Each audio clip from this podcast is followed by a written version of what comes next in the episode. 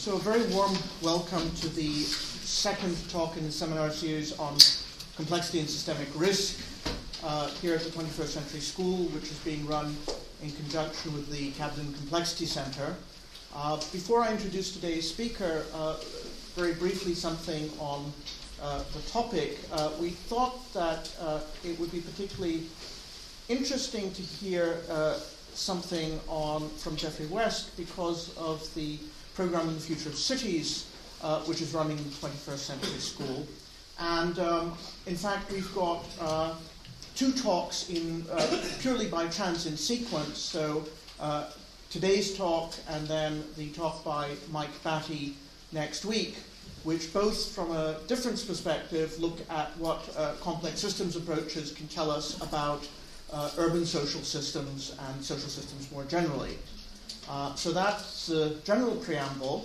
I'm extremely pleased to welcome Geoffrey West, today's speaker, who is Distinguished Research Professor at the Santa Fe Institute, and until reasonably recently, although I'm sure he's trying to suppress the memory, was president of the Santa Fe Institute. And so uh, he's an interesting speaker here, uh, really for two reasons. First of all, because of the substantive area of uh, his current work, uh, which is of great interest to us, but second of all, because he has considerable experience in, in running a truly interdisciplinary uh, research center, which is a very difficult thing to do, and which, of course, is what the 21st Century School is uh, very keen to do successfully. So, on both accounts, uh, Geoffrey is an extremely appropriate speaker to have here. Geoffrey started his career in theoretical particle physics uh, many of you might know his uh, very influential work, much of it done with Jim Brown uh, in the mid to late 90s on uh, scaling in biological systems and essentially showing that even in the messy world of biology, uh, you were able to come up with stunningly, stunningly simple scaling laws and also with some, some very nice underlying mechanisms that could explain why you would find such scaling laws. Uh, and his interests have now shifted to thinking about the extent to which scaling laws can also be applied to social systems, which I guess is a sort of typically physics thing to do, because if you start from looking at, at scaling laws in particle theory and then go on to biology, you might as well go on to social systems as well. And so today we'll hear about growth, innovation, and the pace of life from cells to ecosystems to cities and corporations. As you see, a very comprehensive title. Are they sustainable? I don't want to waste any more time, and I'd like to hand straight over to Geoffrey West. Thank you.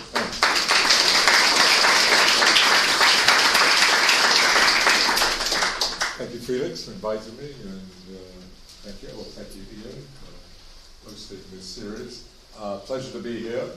Um, and I was given the, I, I, got a couple of emails actually giving strict instructions to keep it non-technical and very elementary level, etc., etc which I will make every attempt to do. There, is, there are one or two places where there are a couple of equations, but uh, just sort of there for window dressing, basically. Um, um, and I think part of the raison d'etre for this series is to sort of spread the word about uh, complexity and transdisciplinary research and all the rest of it. And uh, as Felix has uh, intimated in his introduction, I spent the last few years being intimately and passionately involved in promoting such ideas uh, through the Santa Fe Institute, which was set up primarily for that purpose and is often, um, is often referred to as, so to speak, the founding uh, institution or the founding place of the modern ways of looking at complexity science, or complex adaptive systems, as many of us call them. And uh, so um, I, I, want to spend just two or three minutes at the beginning talking a little teeny bit about complexity itself. And then um, I'm going to talk about kind of the big picture of what we're trying to do, we in our collaboration that is, uh, are trying to do. And um, I will, uh, the main focus of the talk, which is the second half of, of it, is what uh, Felix intimated, is actually about uh, cities and urbanization, and uh, really the end result asking the much deeper question about whether any of this is actually sustainable and uh, putting it in a, in a much bigger framework. So Um, a lot of this is uh, a lot of this is quite old in the sense that it goes back over a ten-year period. Some is very recent, and some is very speculative. And um, just looking around the audience, I know that there are several people who have, I see one there, that I have met and have heard me before on some of these, and I apologize if, it, if some of this is repetitious. So, one of the first questions that always comes up when you start talking about complexity, oh, let's see, let's see if I get this thing to work. Hold it a second. Oops. There we go. So the title, of course, is like one of those 18th century novels. You know, you but one of the first questions that comes up is, you know, what is complexity? And uh, you know, running an institute that was uh, that was kind of dedicated to thinking about complexity, this was always a struggle. And in the end, I uh, and and I should say, those that have heard me before will excuse me in hearing any substance here repeated, but also the crappy jokes that come along.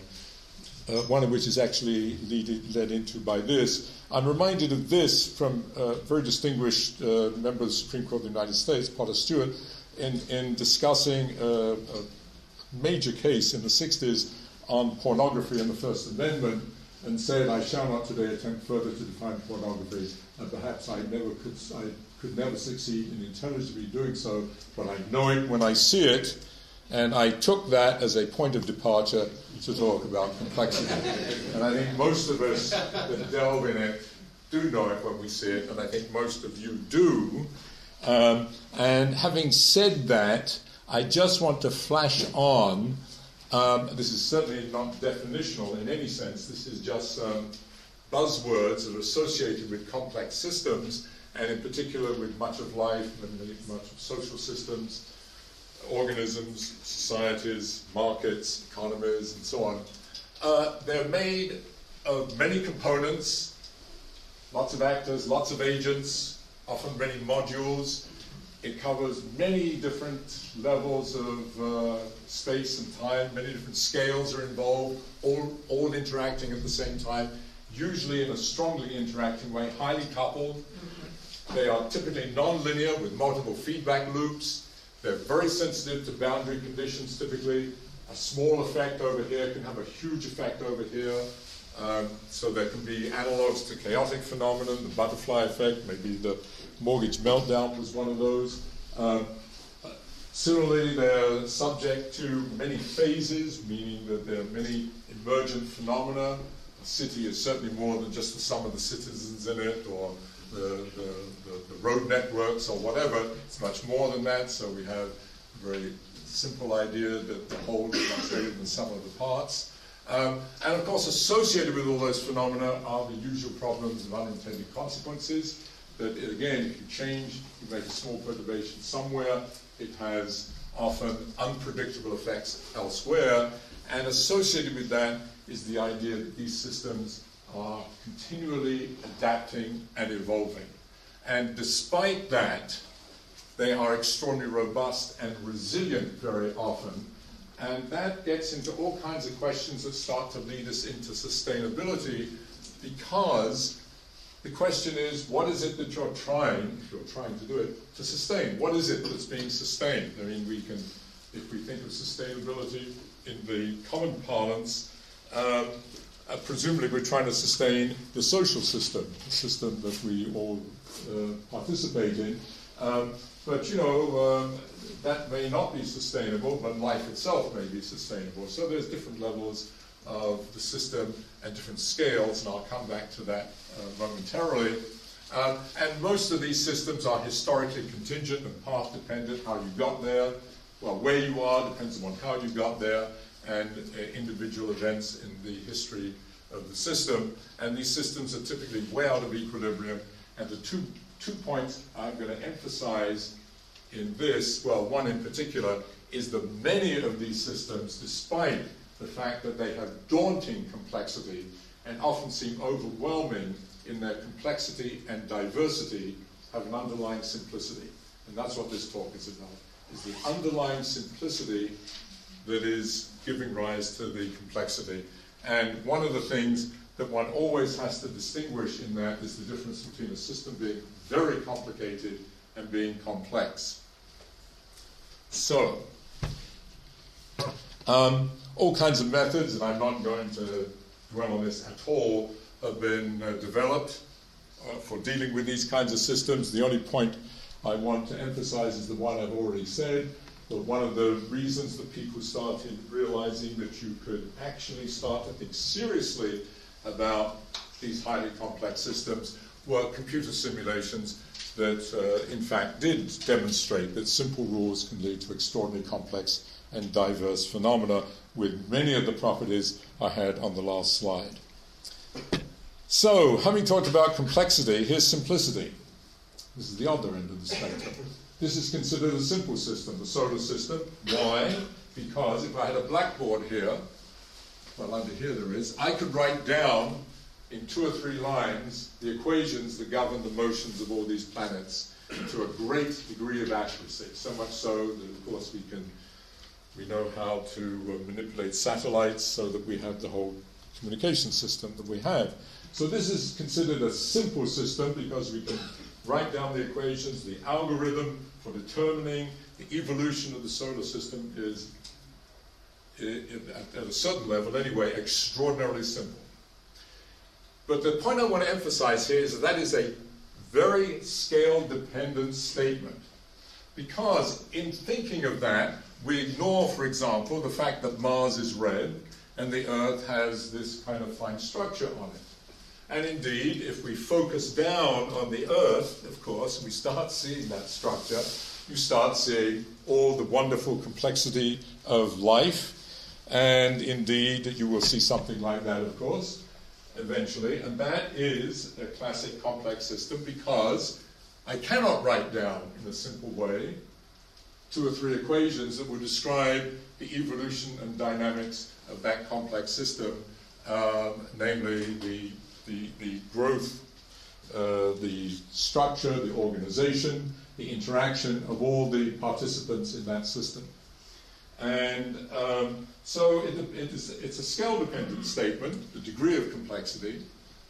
And one of the thrusts of what I want to talk about today is, in fact, not with the idea of developing a theory analogous to the Newton's laws that, uh, in great detail, to extraordinary degrees of accuracy, can describe this system, but the idea that maybe we can construct a theory that will have a coarse grained description of this so that we will be able to ask questions and answer questions like how many trees are there of this size? How much energy is flowing through this branch? What is the density of trees of this size? How many leaves are on this branch? Etc., etc. All the kind of generic questions you would want to have to ask about the organization, structure, and dynamics of this system, including its time evolution. And um, uh, I will only touch on that as we go through, but let me say that the theoretical framework that I'm going to be discussing answers all those questions, and I will just touch on some of the data to support it and so on. But the main thrust of it is really is that a forest? That is, can we take the same ideas that are successfully applied to a forest, as an example, could they be applied to this? This happens to be Dubai, uh, but could it be applied to this or any one of these? This, and I showed this one because it shows a primitive version of a network, and networks will play more and more, as you will see as I develop this, a central role in trying in developing a theoretical conceptual framework. Okay, or this, Manhattan, or this, and I've just shown this because we get into the problem of energy. See very explicitly energy there, but of course these systems function uh, by uh, metabolizing energy and resources, and uh, that has to be made somewhere. And so one of the questions that this touches on immediately are all the questions of what is it that feeds into a social organization. And I, what I'm going to do is just show you a bunch of pictures now, and then I'm going to go back to the theoretical development of a biological system and use that as a point of departure for addressing some of these questions. So I'll go around a little bit in circles. Um, so the energy that supports this, of course, leads to all these goodies that we all love. That's the system we want to sustain at some level. Well, this, all these goodies, all the, the culture and the creativity and the good food and the good life and so on.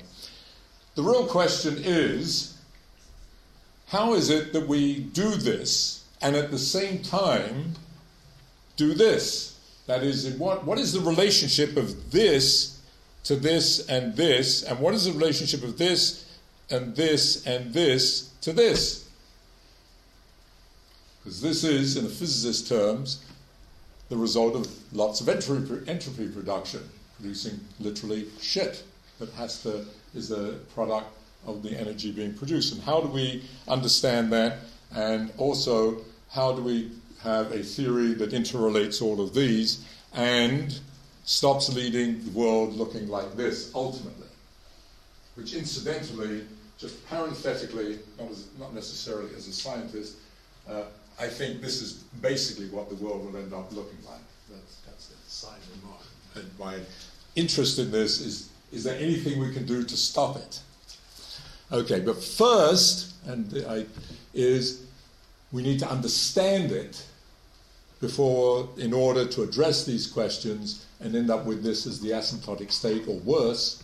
And understanding means, in my language, not descriptive and qualitative only and not narrative only, those play crucial and important parts, but that it be quantitative, mathematizable, and predictive.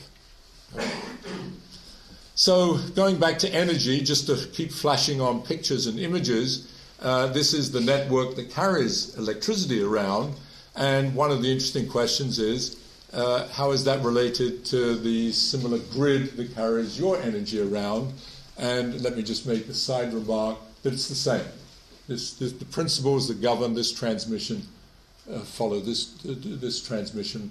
We work in almost identical way, um, except for maybe the geometric structure, which I will actually talk a little bit about later.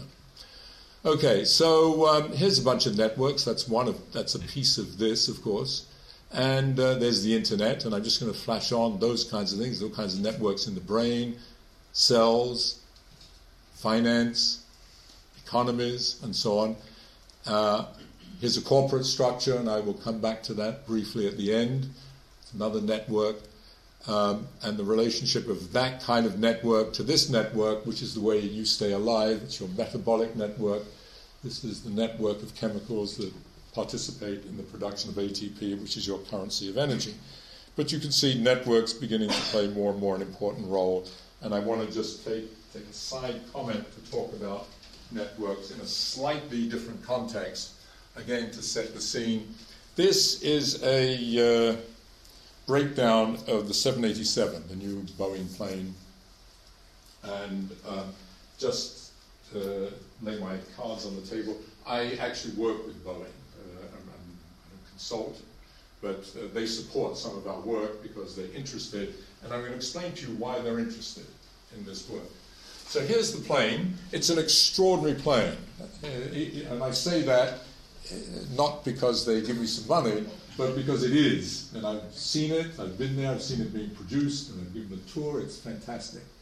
Um, and you can see that you something you well know. It's globalized. You can see bits are produced all over the bloody place. In fact, I only noticed looking through the talk a piece is produced nearby Gloucester. But look at it, there's a piece in Nagoya, a piece in Wichita, and so on. And what is one of the amazing things about this is, you know, Boeing is one of the few companies that remained rather local for a very long period. Um, it, uh, it had kind of a family, that was the idea that it was, but that was the, the image and the culture it tried to propagate. And you notice on this plane, if you look, that only one piece of the plane is built in the state of Washington. Okay? It's assembled in uh, Seattle. So here it is, it's assembled, and this plane, when they designed it, um, was uh, they calculated that they need to, to sell 250 of these before they make a profit. So after 250, roughly, they start to make a profit. This plane, as you all I'm sure know, got delayed more than two years. More than two years means when you redo that calculation, they have to sell 650 planes. They have orders for just over 800. So they start to worry. In fact, many of the signs a year ago was that this was going to go the way of General Motors. It would be bailed out by the United States government, that the company was in deep doo-doo. Now, um, why did it get into this state? Well, it got into this state, they think, and I certainly think from talking to them, because they globalized, great, okay? But when you globalize and you look across this, and this is just the coarse grained version of it, there is this enormous network, this extraordinary network that has all kinds of contingencies in it and all kinds of sensitivities, and it is a complex network with all the properties, many of the properties anyway, that I talked about, talked about complex systems. And that meant that uh, all kinds of problems that they were not anticipating immediately occurred. Some indeed were of the nature that a little, I don't know if this, I make this one up, a little glitch in somewhere in Sweden means that everything gets screwed up in Nagoya and then something gets screwed up down the road in Gloucester and so on, and everything gets out of sync, and that was their problem. So what they discovered was that they were very, very good. They are. They may be the best engineering company in the world. They're superb at engineering and therefore of doing very complicated simplicity because an aeroplane, there's a book that tells you how to build a 787. You write it all down. Okay? But they don't know how to do complexity. Did not know how to deal with the network dynamics that they had, uh, that had evolved under the guise of building this and globalizing it. And that's what delayed them two years. So they got very interested in the structure of these kinds of networks, and indeed, more importantly for them, actually, the structure of their company. Okay, so that's kind of the background and the setting. Okay, what's next? So here's the uh, here's my message at the end of this talk. I'm going to put it right up front, and then I'll try to substantiate it, even though maybe all of you agree or maybe disagree. Anyway, it's a point for discussion. So the, the three points I want to make. One is that all these problems that we perceive, financial markets, economies, global warming, environment, all these things, which are dealt with primarily in a kind of stovepipe way, are all actually highly interconnected, highly, each one being a complex adaptive system, but the whole bloody thing being highly interconnected, strongly related, and the whole thing being a complex adaptive system. And that it's time we started thinking about that seriously. That is, in a much more integrated, holistic way. And we need a new kind of framework for addressing these because these problems are coming at us like a tsunami, as we all feel. They seem to be huge, they seem to be highly threatening. And I would also like to propose that it's not only a bigger conceptual framework, that it be systemic, quantitative, and predictive. So it be science based, put it in simple terms. And the last, the last point I want to emphasize is that the reason for this, the reason that we're having all these problems now, all these problems have been with us, well, maybe for thousands of years, for all I know, but certainly uh, for the last two or three hundred years, we've had all these problems. But they've been subdominant, quite subdominant. Uh, they, they were recognized and talked about even 100 years ago, 100, 200 years ago. But they were subdominant. The reason that they're now a tsunami and all coming to us together is because of the faster than exponential rate at which the planet is being urbanized. And cities are the source of all of these problems. Each one of those problems has its origins in urbanization, and the solution to the problem is in urban, urban centers, because that's where all the smart people are. Urban centers are vacuum cleaners that suck up creativity, innovation. Okay, so I just, these numbers many of you are very familiar with. Um, at the uh, birth of the United States, less than a four, three or four percent of the population was urban. It's now something like 82, 83 percent. And many of you know that uh, two or three years ago, the world crossed this extraordinary marker in which 50% of us, now more than 50%, live in uh, cities, and by 2050 it'll be like uh, over 80%. And so this problem is getting more and more threatening, more and more urgent, and ironically, and, and, I speak and I may be clobbered by people in this room, someone, some people in this room, there is no real serious theory of cities. And I think it's very urgent that we come to grips with that and we realize we take that as a point of departure for starting to address these questions. Okay, so I think that ends, yes, the, the um, that ends the introduction, except I want to frame what I'm going to say now in terms of some questions, because they're questions that drive my own research, even though they don't drive the research agenda, they just drive the research in my head. And that is the first one are social organizations, citizen companies, just very large organisms? That is, is uh, Oxford just a great big whale, or is General Motors a great big elephant? Um, um, uh, that's one question. Second question is, why is it that essentially all cities survive? I mean, we know of obvious exceptions, but most cities survive, but all companies fail. All companies fail. There are very, very few companies that have lived uh, more than um, 150 years, and a tiny number that are three or four hundred years old, and they're very special. So, why is that? What's going on here? Can we understand that? And uh, uh, if for no other reason, it'd be useful for a company to know what is the dynamic.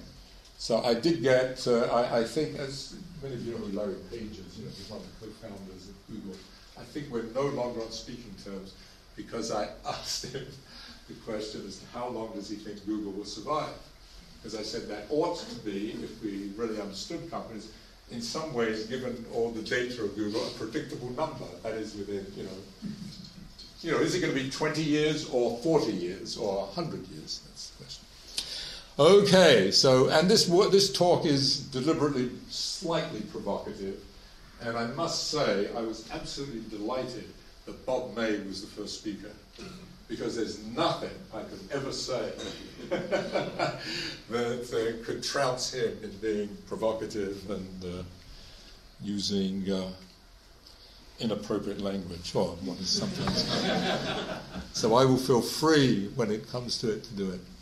Okay, so these are some of the properties of life. Uh, you know, but they're also properties of organizations. So the question really is are these just metaphors for social organizations, for cities, companies, states, and so on, or is there something, can we put some real meat on them? So um, this one I consider the, one of the most crucial, one that is, does not get enough attention, namely, and I will come back to this, the tension between energy and resources, the production of energy and resources, and the uh, uh, flow and use of information. And of course, in biology, you know, many people believe it's all information. Believe that you know, all, everything is genes. You know, the whole genome project was somehow based on this idea you solve everything, map the genome. Um, uh, ignoring that there are, of course, uh, you know, there's considerations of energy and resources and so forth, and that those and in many ways, energy resources are primary. You can't have information flow without energy transfer. Okay, so uh, I want to begin now by just give, reviewing some work that I was involved in in terms of biology, and it's the work that uh, Felix referred to, and um, it, it, will set the stage for going back to the social organizations, but it sets up a nice framework. So, um, the, one of the most extraordinary things about life is, is, and this is one tiny example, is that life uses, you know, basically the same mechanisms, the same biochemical phenomena, um, the same principles, if you like, over extraordinary, extraordinary range of sizes, uh, from intracellular levels all the way up through organisms, multicellular organisms, even to ecosystems. Um, and somehow it's extraordinarily scalable in some way. And, uh, and, and that's kind of surprising given the extraordinary diversity. And the way that gets represented is by this, it's a very well known plot.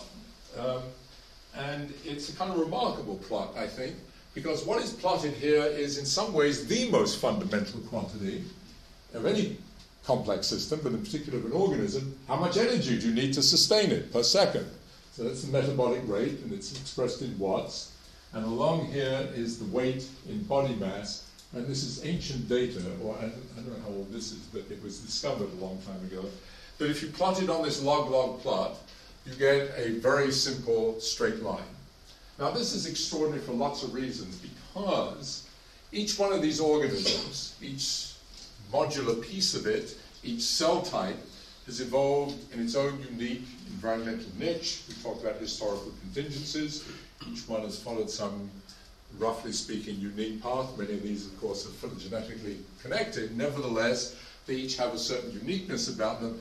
And you might have expected to see much more stochasticity in this, many more fluctuations.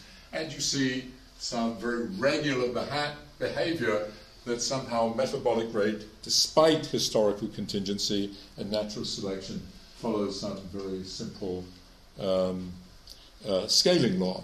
Incidentally, uh, I, I want to just take a second out. Let's see, is this the thing? You notice that you sit about here, you're about 90 watts. So each person in this room functions at about a light bulb, an old incandescent light bulb. Um, one interesting thing, and I'm, I'm going to say it now, even though it actually should come later, but I'll forget it. If you ask about this is this you should interpret as man and woman as evolved biologically. So that's how we all were until about 10,000 years ago. 10,000 years ago, we start talking to one another and forming communities, introducing maybe a new dynamic, which is we will explore momentarily. Um, that led to communities, and that led to the, now the question how much is our real metabolic rate in terms of the energy we actually use to sustain ourselves as social beings, as distinct from biological beings? And uh, that number, uh, I should have added something else, I'm very sorry. This is actually technically called basal metabolic rate, so it's you sitting there kind of dozing off not being active and so on.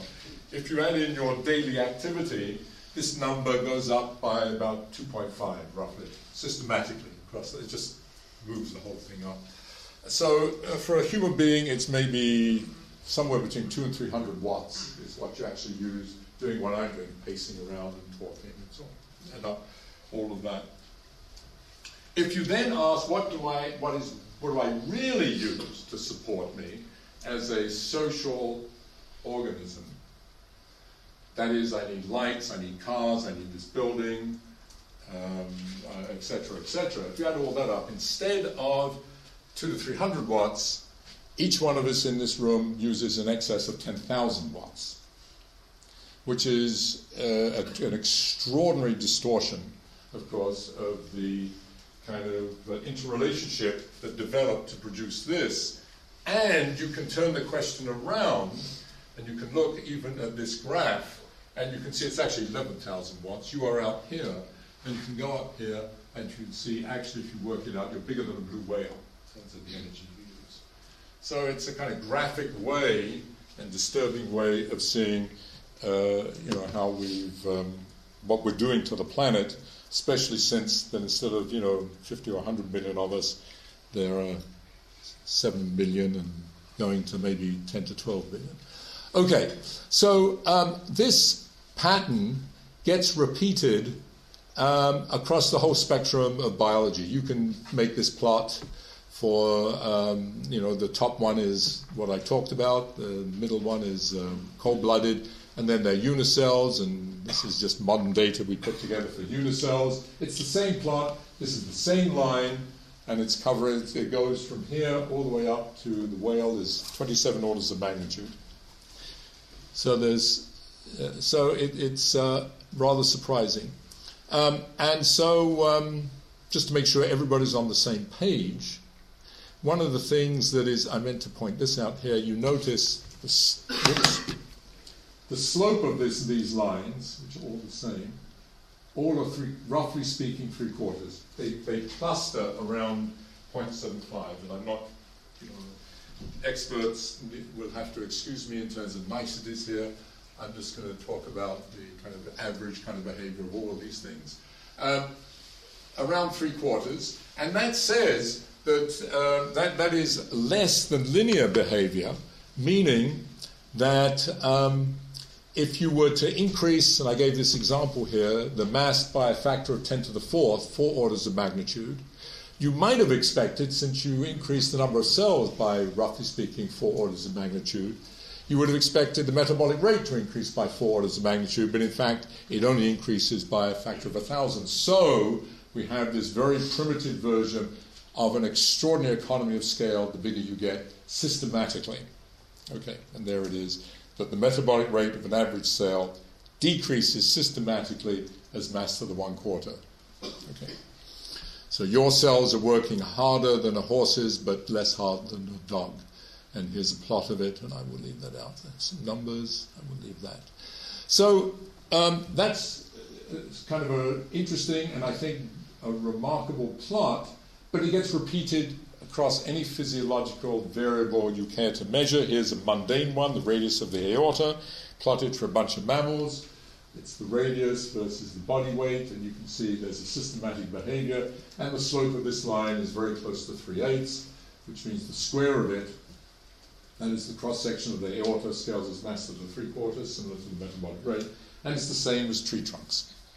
So these are either diabolical accidents or they're telling us that underlying the extraordinary complexity, there must be some very simple constraints that are somehow constraining things not to be arbitrary and solely dependent if uh, on the on its uh, historical and on its history.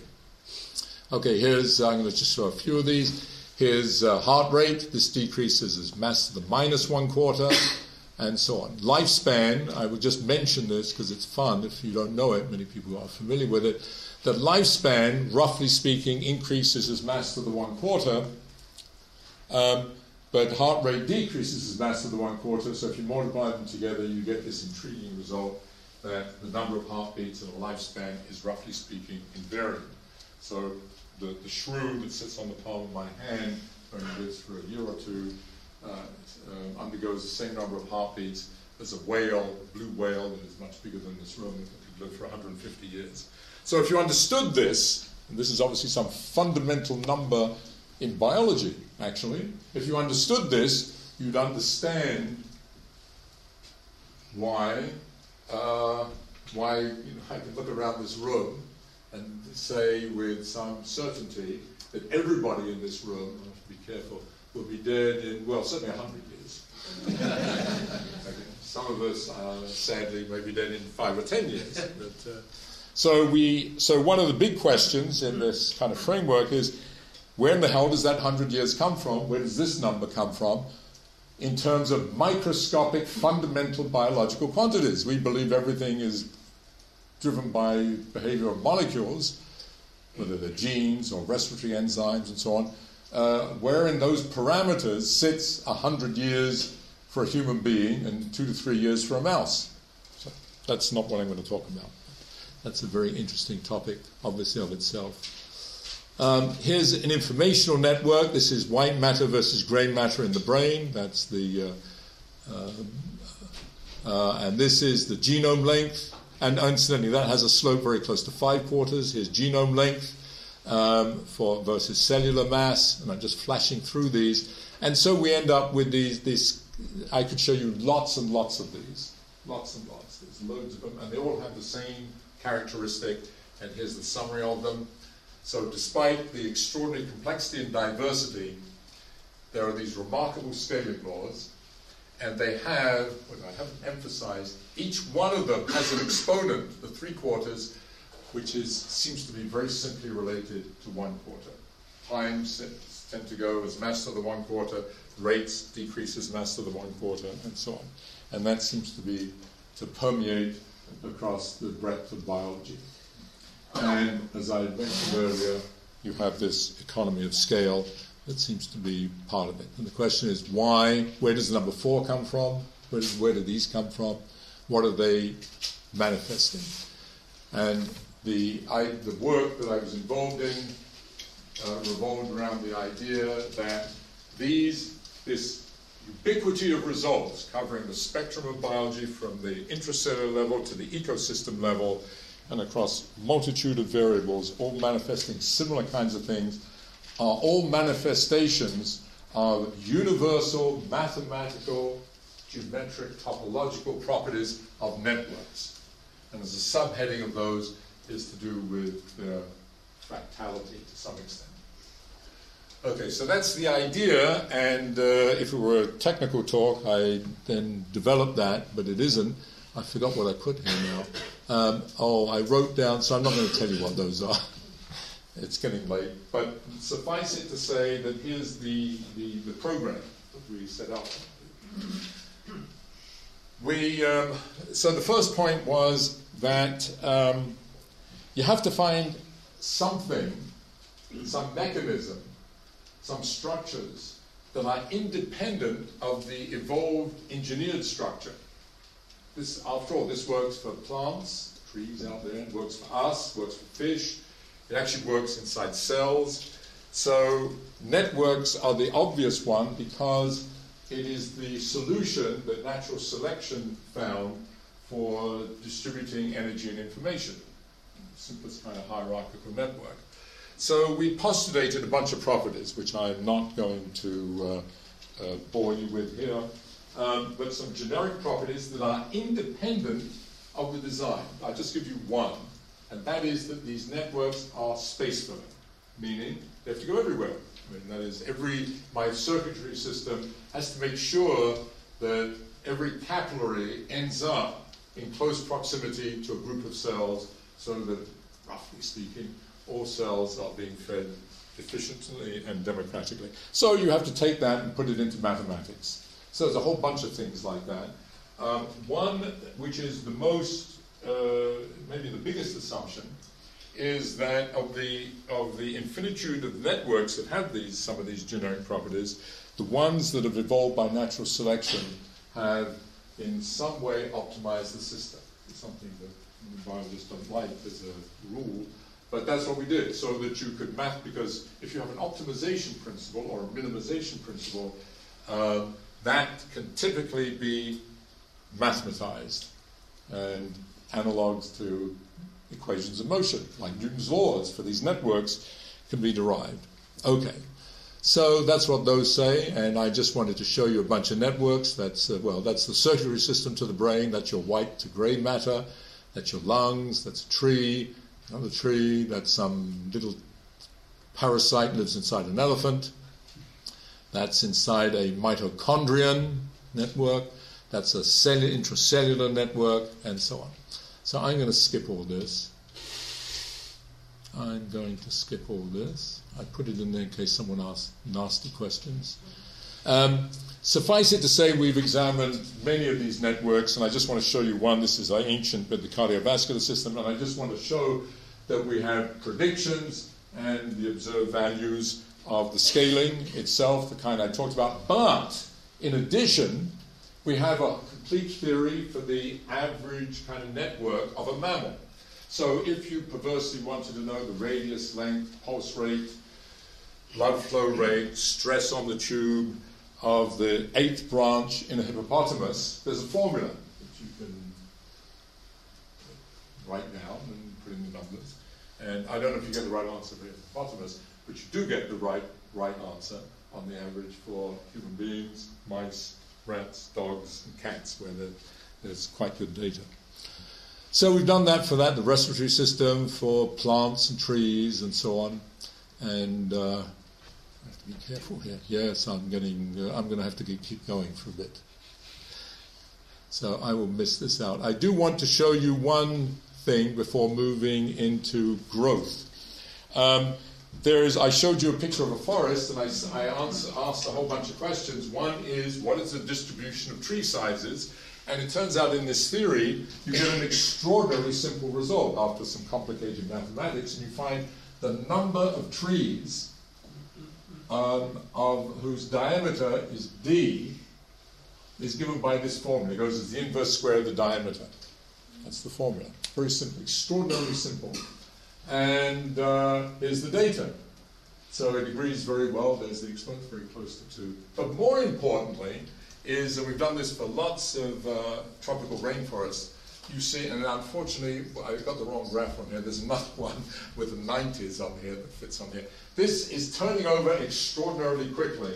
So, in fact, the forest in 1981 is actually, in terms of individuals, is different than in 1947. It's a whole different forest. But it's, as it's turned over, it's constrained. It's, uh, it's been constrained by the network that is the forest to um, follow these rules. And the forest is a very interesting case because you have to work out the network of an individual tree itself, the branching, and then the network, the virtual network that connects the way all the trees are interacting with one another. That gives rise eventually to this.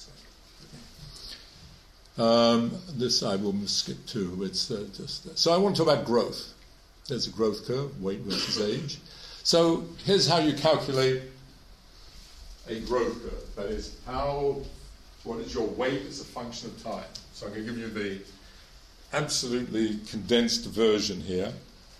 So what do you do? You eat, you metabolize the energy, you metabolize the food make energy. What happens to that energy? Well, roughly speaking, it maintains what's there, the cells that are there, and it creates new ones if you grow. Okay, so this is my one equation. There it is. So here it is. Metabolic rate, because the number of cells that are there, energy needed to the metabolic rate of each cell, energy needed to create a cell, the rate at which you create them, and from that you can derive a very simple equation for the mass as a function of time, how it grows. And the important point of this is not just that you get the equation, but these parameters in it are determined by universal, universal, by fundamental biological numbers that are that cross all species, like overall scale of metabolism, average mass of a cell, and so on. Here's the solution for those interested. But the important point is, if you take that, you take those parameters in there, you stick it in the equation in the solution, and you calculate, this is what you get for very different kinds of animals. There's a mammal, and there's another mammal, very different size. There's a fish, and there's a bird, and uh, you can see uh, that uh, it gives pretty good fit. And in fact, you can condense all those, those that are familiar with dimensionless ways of plotting things. You can uh, write this in such a way that everybody grows at the same time. That is, this is a technical aside, really but if you plot the mass at ht relative to the mature mass and take the quarter power, is what the theory tells you to do, and plot it versus this Byzantine variable, where t is the age and a is one of the parameters that comes from mass of cell and energy needed to create a cell and so on.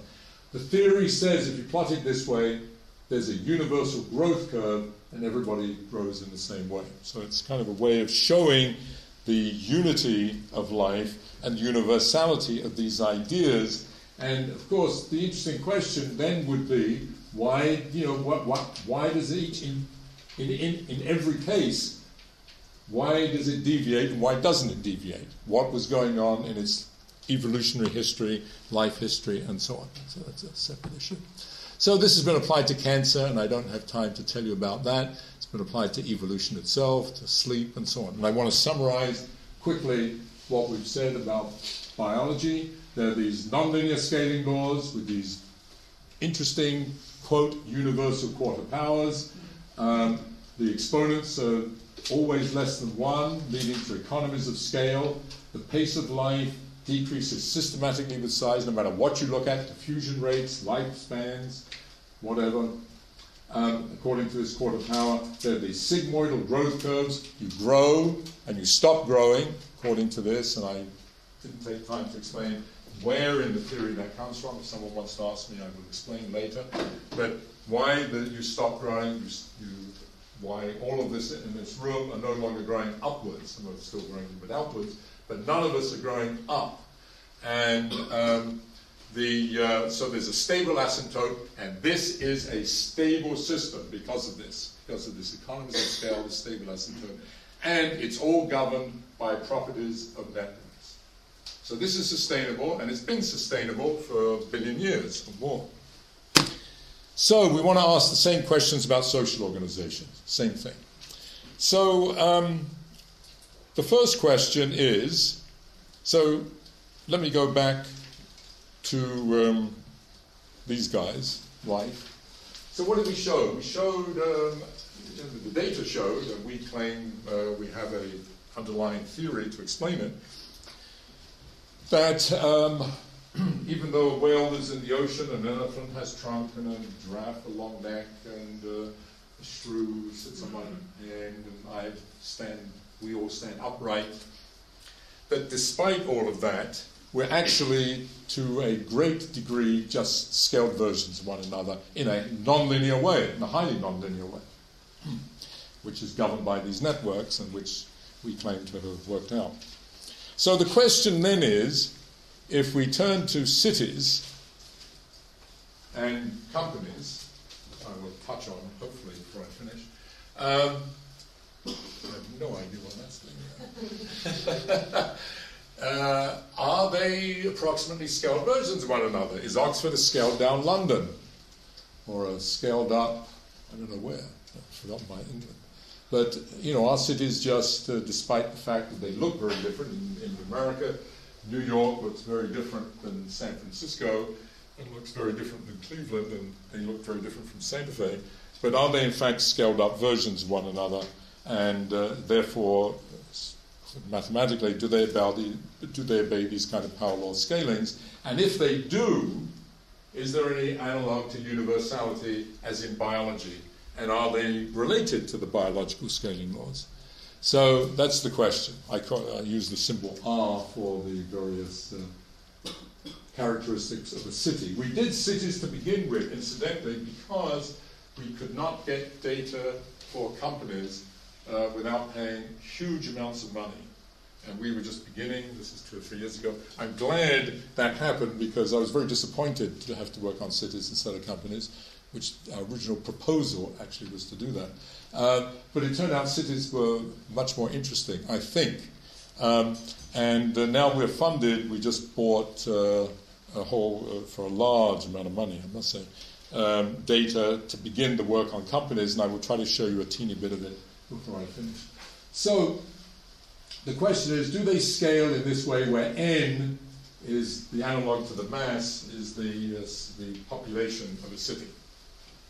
Okay, so um, rates, if this is the way quantities typically go, then rates, if they're determined by the network, behave like this. So you saw in uh, biology, this was three quarters. This would be three quarters minus one, be minus one quarter for rates. Things get slower the bigger you are. Frenetic mouse versus laborious elephant. Um, so b less than 1, the pace of life slows down. b greater than 1, the pace of life speeds up. And we were surprised when we looked at social scaling relations that A, they were actually as good as they were for many of these things. This is wages in the United States, and this is something that's called super creative. People like yourself, some social scientists, use this phrase or have used this phrase. And uh, you can see it's pretty good. And what you see is that in terms of these social phenomena, of which there are no real analogues in biology, these exponents are bigger than one. And since I'm getting late, I'm going to zoom ahead. I'll just show you some others. This is, we've done it for many things police protection, tax receipts, construction, debt. And you can see they're very good. These have been binned and you can see it didn't have to do much binning, and the, the, the, plots are really good. And they all have, you notice, exponents 1.15 to about 1.2. And I'm going to jump. We've looked at patent production, I don't know, name it, employment patterns, and there's a list. But given how late it is, I'm going to zoom ahead to this because here's this is the summary of a huge amount of data mining that my colleagues did. Um, I uh, I brought them together. I can't do this, and they're extremely good. And this was a wonderfully um, cross-disciplinary team of economists, urban economists, urban geographers, anthropologists, physicists, mathematicians, biologists, and so on. So here's what we discovered. We discovered that infrastructural quantities like length of roads, length of electrical cables, things that just distribute energy and so on, uh, water, all scaled in this what we call sublinear way, an exponent that was about 0.8, and they all scaled the same way, all roughly speaking 0.8, so that you had an economy of scale. The bigger the city, the less roads you have per capita, the less electrical lines per capita, the less water lines per capita, all to the same degree. I'm not going to talk about these are trivial ones. This is like number of houses. Each person has a house. But what was surprising to us, only at the time, well, in retrospect it seemed kind of obvious to be something like this, was that socio-economic quantities, ones that have no analog in biology, ones that evolved only in the last five to ten thousand years as we formed communities, like patents produced, number of colleges, number of police, etc., etc. All of those scaled in a superlinear way bigger you are, the higher the wages per capita, the more hospitals per capita, the more police per capita, the more professional people per capita, the more fancy restaurants per capita. All to the same degree, all with this 1.15 exponent, which translated into common parlance actually is roughly that if you double the size of the city, if you go from 10,000 to 20,000, or from a million to 2 million, you will have a roughly 15% increase in all those quantities, all those social quantities. But here's the kicker that if you go to New York to get 15%, well, whatever it is, you get this increase in wages and a better life, more restaurants and so on, you're going to get to the same degree an increase of crime, pollution, and disease. Because when we plotted those, we found everything lay on top of them all these things come together and uh, uh, giving credence to the idea that these are not independent phenomena, and we've looked across all kinds of finance questions and so on. All of these are highly interconnected, and they all scale together, and somehow there is an underlying dynamic, just as there is in biology, appears to be in biology, constraining these to scale in this way, but scale together. So the obvious uh, given what we've done, the obvious attempt at an explanation is to talk about networks. So one of the things we started to do was think about the network structures of social interactions, and most importantly, the clustering of human interactions. You know, beginning with individual, family, if we talk academically, you know, your group, and then your department, and then your school, and then so on, your university, part of the university uh, system, British university system, world system, and so on, actually going up by a hierarchy. And you can make some progress with that, and that's very much work in progress. So here's the statement doubling the size of a city systematically increases income, wealth, number of patents, number of colleges, and so on, all by about 15%, regardless of city in the United States, Europe, and China is where we've only the, the only places we've looked at data. How universal it is is open question, and we're very interested in trying to look at places like India and uh, uh, Africa. We've just looked at Japan, and it follows this rule. Okay, so here's what's what I said already. If life is dominated by social phenomena, getting more money, producing patents, being creative, all the things that make us human beings, divorce us from the so called natural world. If that is the case, we have this superlinear scaling, and coming along with it if you have a network underlying it, inevitably is that the pace of life increases with size in a systematic way, in exact contrast to what happens in biology. The bigger you are, the faster it is. And we've looked at many different things uh, the rate at which disease spread, we've looked at uh, the um, rate at which bank transactions took place before the internet, actually. Um, and I think, oh, I have one. Yeah, the speed of walking. So even the speed of walking, here it is. this is a little low. We would have wanted this, the predictions a little higher than this, but nevertheless, it's kind of amazing. Uh, and this was to contrast it with biology, where you get a decreasing. That's heart rates. So I'm going to finish up soon, very soon. Um, this is a little complicated, and I'm going to. This is a little aside, but I do want to spend a minute on it. I've shown you this. This was the metabolic rate. And I showed you this, which is income versus population size for cities. This is some of our initial unpublished work on companies from some of the data we have and borrowed from our Swiss colleagues, just to kind of test out ideas. And what's plotted here, there's two things plotted net income and total assets of companies simply versus their employees. Now, whether that's the right metric to use, we still don't know. Nevertheless, it shows uh, remarkable scaling properties. Here they are for assets, and here they are for income. And one of the interesting things is you see there's all this kind of little fluctuations and settling down um, for small companies. And that leads to all kinds of interesting ideas about the birth of companies and what companies are doing in that phase and what they do when they start to move over to um, being large. And you see, look at this, it's going from companies that almost have a million employees, and God only knows what that is, down to ones with, that have just a few. Um, this is another one I want to point to, which is somewhat separate, but actually in some ways related. And what this is, is a classic performance curve. I'm sure many of you business background are familiar with these. That is, what this is, is just look at the red one. I hope I'm not going to break confidences here. Well, well I, I'll screw it. Uh, this is the 737. It's red. And what it is, is the cost, basically, to produce a 737 versus how many are being produced. Okay? And it's fantastic. You see, you go down, and it's not a logarithmic plot. Uh, they, they made us take the units off here.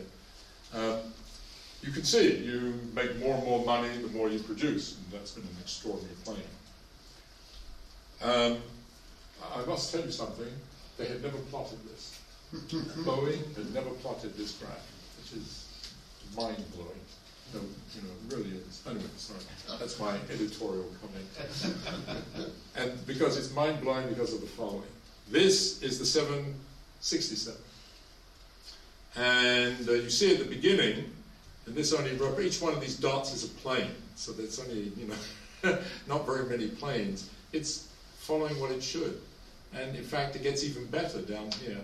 And then somewhere, when they start producing, and this is actually to about 100 planes, all hell breaks loose. So seven, eight hundred planes have been produced in a way that each one costs more than the last one, for whatever reason. And uh, they knew they had trouble with 767. They never plotted it. yes. And they never noticed and they didn't realize till way out here things weren't very good. It's kind of depressing, actually. They, they must all have MBAs and so on, I'm sure. I don't know. Um, actually, here's what's interesting. If you calculate what this triangle is worth, that is, this should have gone down here. This conservatively is $20 billion.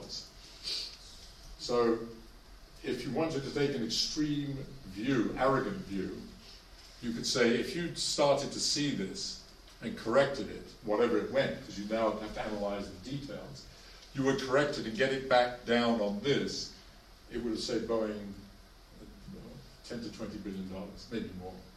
Okay, that's what I want to show. I'm going to finish off now. Okay, sorry. So, um, I want to show one, one or two things. Can I go on for about? I know I'm boring everybody by now, so shall I stop? Two minutes, maybe. Okay, oh, sorry. So let me um, Uh, so what this is plotting is the deviations. So you have this scaling curve that defines basically if you tell me a city is 100,000 people, it should have this many police, it should be producing this many patents, uh, this much crime, this many AIDS cases, blah, blah, blah, everything. I mean, on the average, that's some average idealized city. So you can ask each city, how does it deviate? This happens to be patent production, which is a crude proxy for innovation. And I'm sorry, it's spelt wrongly. Corvallis, Oregon is number one because HP. HP, good man. Very few people know that. And Oregon State. And so for its size, it does very well. San Jose, you say obvious Silicon Valley. But if you look at the next graph, what we plotted is the time sequence. We've gone back to the beginnings of data on this. And what you see is, is San Jose. And uh, you can see in the real boom, it did go up. This is deviations, remember, from this line is you're doing average, averagely well. Above is good, here you're underperforming. So this is the shittiest city in the United States, Brownsville, Texas. this is the, what's called Bridgeport, which is in fact a shitty city, but it's all those stockbroker types live around But this, what you see is if you go back before Silicon Valley, San Jose was overperforming anyway. So, but the main message here is the robustness of this. It's very hard to change, very difficult to change. Most of these, despite tremendous attempts at urban planners and so on, have had difficulty actually moving themselves away from this. So, this is a very good metric to use. And for those interested, we have a website that has 367 American cities. We've correlated everything so you can ask if you're doing great with wages, how's your crime? And you can tell how you're correlated. Do you have more crime or less crime? So we've correlated up to kazubas on this. And there's a website you can be interested. I do want to finish this because this is the punchline. Growth, because this is the last piece. So here's the growth. So let's talk about growth of a social organization and follow the biological model. So what comes in, he said, goes to maintain what's there plus something that goes into growth. It's exactly the same equation. Uh, this is what it costs to maintain an individual. This is what an individual costs to stay alive, and this is what it costs to make an individual, a productive individual. So this is before they start work. How much does it cost to make them before they start work? So you can write the solution and so on. And if the exponent was less than one, we had this nice asymptote. We all stop growing and eventually die. Okay, that's us. I didn't talk about death, I didn't have time. Um, this is what happens, and this is bad for economies, of course. This is terrible in, in traditionally because you stop. That's very bad. And no doubt that's why we're not driven by this. We are, in fact, driven by that social behavior, superlinear behavior, and in that case, we have this marvelous growth, continuous growth. Except, that's good keep growing, don't stop growing. But there's a problem in the equation. See, now we are going into believing in mathematics. The equations say yes, you grow faster than exponential. We've done wonderful fits to lots of data on this. But what happens is somewhere along the line you hit what's called a finite time singularity, meaning that this is, I'm sorry, this is number versus time. I'm sorry, I should have gone there. Um, you hit a, a, finite time singularity in which, say, if it were a city, the population, or if it were a company, the total assets go to infinity in a finite time. Obviously, nuts. Why? Why? What's we know it's nuts. It's nuts because somewhere along here you run out of resources. You run out of whatever it is that is feeding the system, whether it be coal, oil, or whatever. Whatever's driving this, that is the major innovation, could be computers, IT now. So, how do you get round this fact that you're going to hit this singularity? And if you hit it and don't deal with it, this is the outcome. You reverse and you stagnate and collapse. So, um, here's what you have to do. That's what would happen. So, somewhere here, somewhere along here, you better reset the boundary conditions, meaning you better make a major innovation that changes the conditions under which this curve was derived, because this curve was derived, say, with a coal economy. Now we move, I'm, just, I'm going to say some words here. You move to an oil economy here, and you start over again. So that's great. You make some innovation, you start again. And uh, eventually you discover computers. That change, that somehow sets the economy in a completely different direction. And then you discover IT in that sense, and so on. You get the idea. It Could have been Stone Age, Iron Age, etc. So that's great. And so it shows there's a theorem you can prove that if you have if you demand continuous growth, you must have cycles of major innovations. Theorem you can prove in this. But there's a catch, and the catch is that what the theorem also says is the time to go from here to here must be bigger than here, and that has to be bigger than here. Namely, the time between major innovations has to get shorter and shorter systematically. So it's not only that as you get bigger, the life gets faster, but you have to innovate in an accelerated fashion. You innovate, so you have to run faster and faster and faster, innovating. So this is really what it's like. It's much closer to that. And the question is, is that sustainable? And we have passed a point where the time between innovations, and you can actually put in the numbers, the, the theory is actually remarkably good because if you put in the numbers for now, you get numbers that this time should be of the order of about somewhere between uh, 20 and 50 years, which is roughly what it is. Um, it's probably less than that. And the critical point is that it's less than, for the first time, roughly, the last 50 years anyway, less than human lifespan productive lifespan. When I was a boy, I assumed I, everything was going to be the same. Kind of the, now that's not the case. We've gone from computers to IT in 20 years. So uh, that's the problem. Here's the. Um, uh, I got some data. I'm not going to show you that.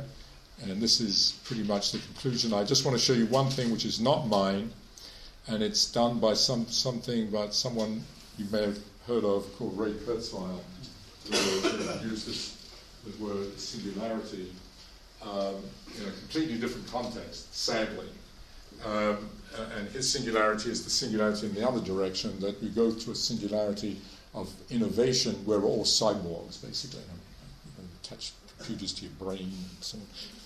Anyway, it's a whole new avatar kind of image. I don't know what it is, anyway.